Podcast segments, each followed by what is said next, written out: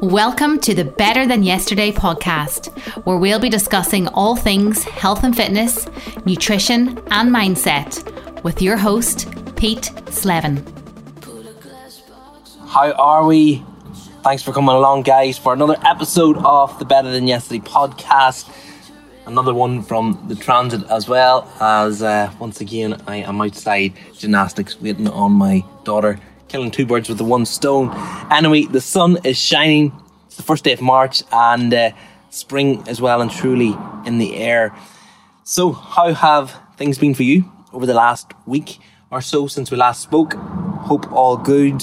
Um, obviously, in the world, things have changed with Russia and Ukraine, and um, yeah, it's not a not a pleasant situation, and probably a situation where a lot of people are anxious and stressed over, and rightly so. Um, and I, I probably should take this opportunity to mention the Ukraine president. What a guy! What a leader! Out on the uh, out on the battlefront and uh, not afraid to get his hands dirty. And I think that's what it is ultimately about when it's uh, when you talk about a leader, um, someone who isn't afraid to do the actions that they, they would expect the people around them to do. And uh, funnily enough, I was in a in an hotel at the weekend, and uh, the hotel owner was in the kitchen washing the dishes. Uh, things were getting out of hand um, with regards to the demands on the kitchen, and he just rolled up his sleeves and got down to the nitty gritty of washing the dishes. And I thought it was an incredible example of someone leading from the front and um, it probably inspires his staff, his team members, and I'm sure the people of Ukraine are the exact same uh, when they see their their president uh, on the ground with them. So um, I just thought I would note that. Anyway, um, what are we going to talk about today? Last week, what did we talk about last week? Last week I left you with, um, if you recall, I left you with writing down the five people you spend most of your time with and uh, rate their positivity out of 10. And uh, I wonder, did you do it? And if so, were you surprised by the outcome? And did you take action upon that outcome? Did you notice how the people that you're surrounding yourself with, the inputs, how much they are affecting you? Maybe with regards to your self talk, maybe with regards to how you show up for other people. Um, so hopefully you did that wee task and hopefully you found it valuable. Um, in my world, I suppose a little update on the the old Ironman. I've uh, an Ironman 70.2 scheduling for the 19th of March. So my training volume is now finally starting to wind down. Thankfully, um, I did a 60k bike and a 5k run the other day, um, along with my longest swim of the whole training so far, which was um, 2,300 meters. Uh, safe to say, uh, it was challenging enough. Um, so that was at the weekend. But now, for the next um, two to three weeks, all my distances will be reduced, obviously, to allow the body now to recover. And the hard work is more or less done to a degree. So I'm only doing two gym sessions as well. Uh, have been for the last couple of weeks as well. So um, it's just really about keeping the, the legs as rested and um, in the best possible shape, I suppose. Um, I suppose one thing I have found with the whole experience, the whole endurance training, because a lot of the time it is uh, it is something where you're spending a lot of time alone. You're obviously out in nature with your runs and your cycle and things, and I suppose with an elevated heart rate state, you know the runner's high. Um, and although the heart rate doesn't get too high, you do get it into, I suppose, a state where there's a calming of the mind. You get a an opportunity to self uh, self reflect and ask yourself bigger questions, um, because you have that that quiet quiet bandwidth. Um, it sort of forces you into that, which is what I've loved about this whole journey so far. And I've often heard people, you know, say that they become like a different person um, when they embark on, on, on things like this, marathons and Ironmans and things, um, and regardless if they achieve their goal or not, whether they achieve a PB or whatever, they are a different person crossing the finish line from when they started the whole journey, and that's something I can relate to. Um, I definitely feel like a, a, different person, and feel like I've learned so much, so much about myself, and uh, so much about the body, and I've definitely changed. Uh, from the process of doing this whole thing, so that's one added bonus. Uh, I'm not sure I'm going to be smashing out any PBs. Um, and listen, we're, we're not we're not there yet, but um, we're getting there and maybe you can relate to that as well. Maybe you've went on a, a journey of self development, self improvement, just a, a, pursuit of becoming the best version of you, uh, where you're continually improving yourself. You know, where you're growing, you're expanding and evolving, and the new person you become doing these new actions on a daily, on a consistent basis. I suppose um, it, it definitely does change you, and consistency is the key you know, one thing I see a lot, happen a lot of people out there is, especially when they aren't getting the results they desire, you know, when when you bring it all back, it probably comes down to their inconsistency with the key actions, with activities that that they need to be doing to further their progress, um, that is ultimately going to get them to their end goal.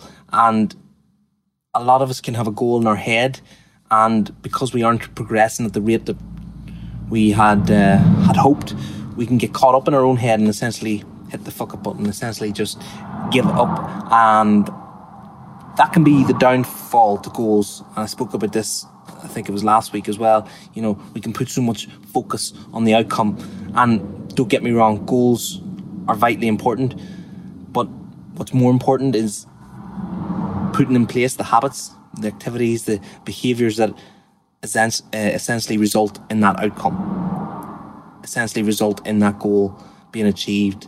Um, so that's that should be where you're putting your focus. Um, we can often look at how far away we are from the end goal, which can cause stress, frustration, anxiety, and I think anxiety is it can be relieved when you switch from looking at the outcome focus on the process, focus on the now, and take action. That's the key. Action trumps anxiety every single time. And I said this to my guys last night on our coaching call. You know, if you're going through a period whereby things haven't been going the way you would have liked, whether it's a fat loss goal, strength goal, performance, whatever it is in your life, you know, switch to the core behaviors that lead to the outcome you want and just readdress, reflect. Are you conducting all of those on a daily and consistent basis? Like, I know it's not sexy, it's not entertaining, it's not magical. In fact, it's anything but it's it's boring. But that's why most people don't do it. You know, and ask yourself where where are you living at right now? Are you living in the past? Are you living in the present? Are you looking too far ahead into the future? Like where is your attention right now? Because a common theme inside Better Than Yesterday this month has been focusing on the now and not looking too far ahead into the future. You know, and obviously, you know, ask yourself where do you want to be? But I think if we can sort of look at our environment, if we can shift our attention to focus on the present and how do we get ourselves, how do we get our head and our body aligned? Um, you know, simplify the thing instead of just looking so far ahead. What do you now need to do to make this week a, uh, a success, to make today a success? Like, don't worry about next week, don't worry about next month. Let's now focus on just keeping our head in the game. And what do we now need to do? What actions do we now need to implement? Because I think actions actions change everything. You know what I mean? They'll, they'll change your thoughts, they'll change your feelings, and that's ultimately what we want. Um, so if we're stuck in our own head, if we're too caught up chasing perfection, you know, before even taking a step, that's that's going to hold us back.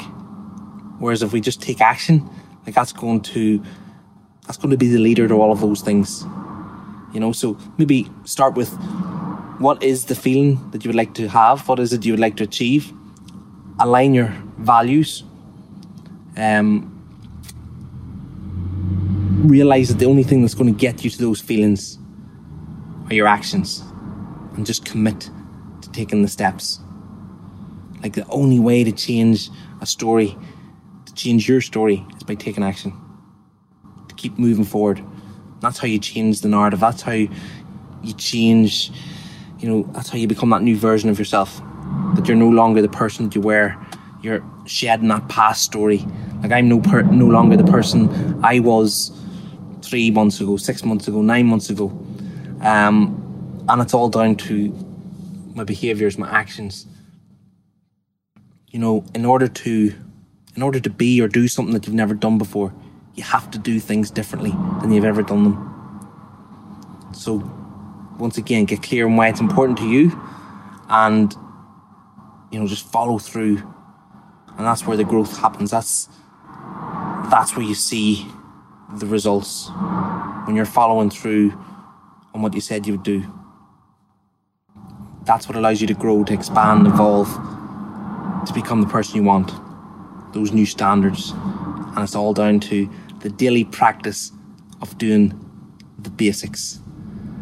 And Tuesday Inside Better Than Yesterday is a check in day for us. Um, and I was speaking to one of the guys this morning, and he was having a, a tough enough week of it just with work demands. And I, I find this quite a lot when working, particularly with busy guys. You know, work demands go up, and what happens is their coping strategies just go out the window. Does that make sense? You know, they start to eat differently because they're stressed. They're starting to pick foods just to get by. They're taking on board excessive caffeine, binge eating, and doing all those things. They're just, I suppose, they're giving us a quick release to make us feel good. And we probably don't even know why we're doing it. And obviously, when you flip it back to, you know, getting in shape, when we're doing these kind of things, getting in shape can seem like the last thing you want to do. Obviously, your energy is going to be tanked, your time, you're going to be all over the place because of these extra stresses at work. Um, you're not going to have that willpower. Um, you know, ultimately, you can stay stuck in that vicious loop of self sabotage.